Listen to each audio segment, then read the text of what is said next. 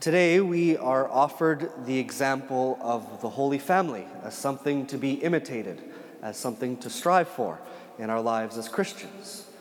And maybe our reaction to that is, oh great, Mary and Joseph had one child and he was God's son, without sin. And there was a mother who was also without sin. And there was a father who was righteous. Pretty easy for them to be a holy family. What are our experiences of family? Certainly not sinlessness in our families. What do we have as our experience of family life? Sometimes we have one mother or one father because of a multitude of different reasons. Some families deal with the burden of infertility and have no children. Some family deal deal with the burden of having many children and learning how to balance life with multiple children. Some families deal with somebody who struggles with anger in their family, or maybe it's addiction or infidelity. Some families deal with poverty. Some just deal with somebody in the family who's unable to give or to receive love for whatever reason, or even death of a member in the family. This is more our experience of family life, which seems so far from the experience of the Holy Family.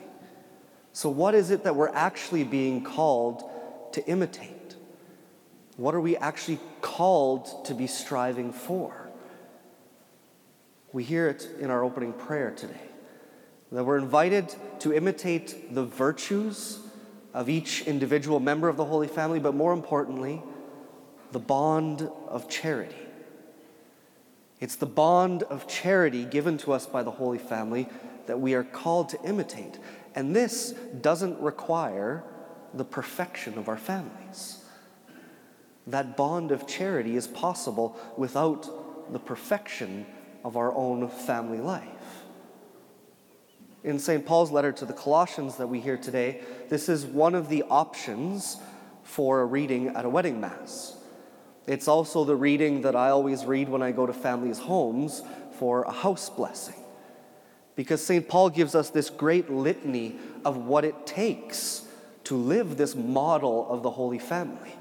All of these different virtues to be attempted to strive for, and all of these different elements that are important in family life. But for me, it hinges on one.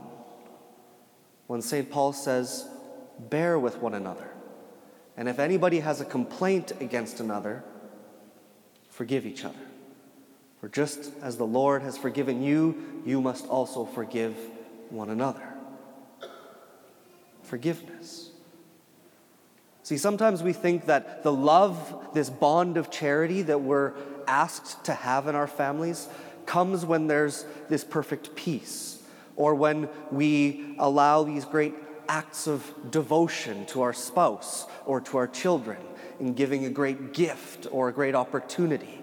Or maybe it's in trying to create the environment where everything can be together and whole. But the real measure of our love is measured by the amount and the way that we're willing to give and to receive forgiveness. Forgiveness is the most important tool in living family life.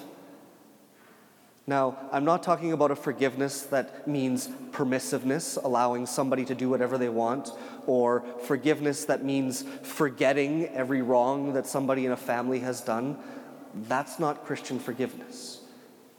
That's another homily. But forgiveness is the most important tool to maintain that bond of charity in family life. How much and in what way we are willing to give it and to receive it. Both ways are important. But how we do that differs sometimes. I know of a family where the couple was married for a number of years, and it came a point where the husband just wasn't feeling fulfilled anymore. It's like, what am I getting out of this marriage? I feel kind of empty. I'm not getting anything back.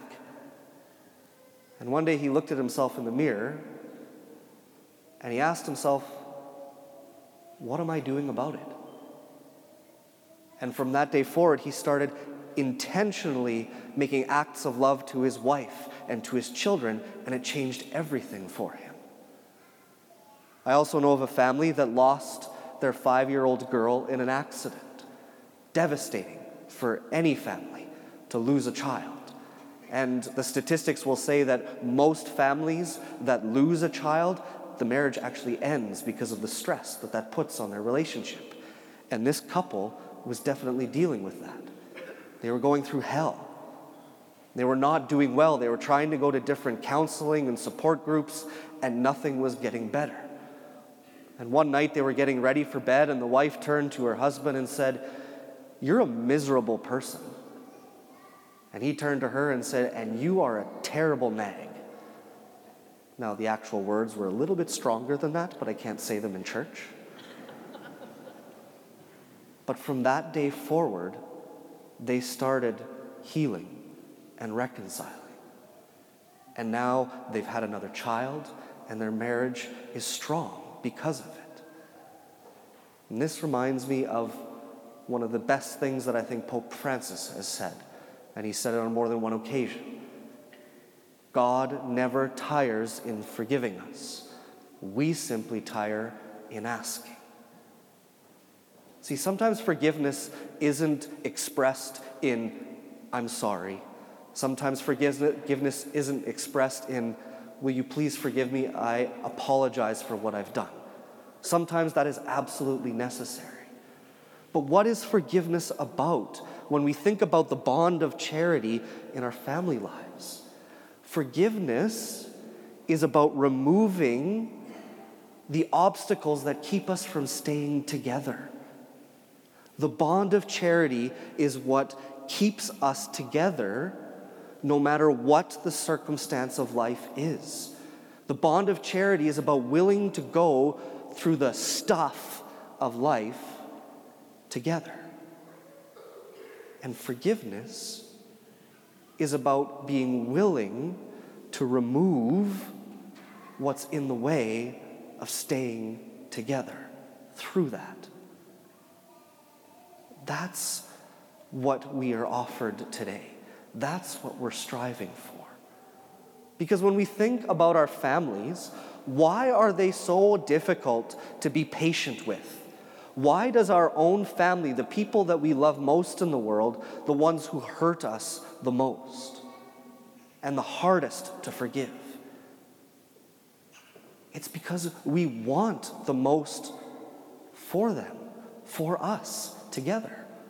When we hear all these readings today about these examples of what it means to be a family, to be mother, to be father, to be children, they seem so far beyond us. And we even hear things in the letter to the Colossians, one of those favorite verses that we don't know how to deal with, "Wives, be subject to your husbands," and "Husbands, love your wives like Christ." "Children, obey your parents." This seems so far beyond what is possible. Why? Because it's an ideal. It is the life of the Holy Family. And in our heart of hearts, that's what we want for our family. But we live in imperfection. We live in brokenness. And because of that, it requires forgiveness over and over again to maintain that bond of charity, that love that keeps us together through the difficulty, to keep moving forward in this example of the Holy Family. United in difficulty, coming to be with God. This is the gift of our family life, because as the family goes, so goes society. Our families are a microcosm of what it means to be Christian and what it means to be human. And the measure of our love is not measured in our great acts of devotion and how many acts of love that we can express exteriorly that we might think love is. the measure of our love is expressed in the degree and the amount that we are willing to give forgiveness and to receive forgiveness. And through this forgiveness, we maintain that bond of charity. We stay together through difficulty, and we give grace the opportunity to hold us together, to heal us, and to lead us to that perfection which is found in God, which we see concretely in the Holy Family.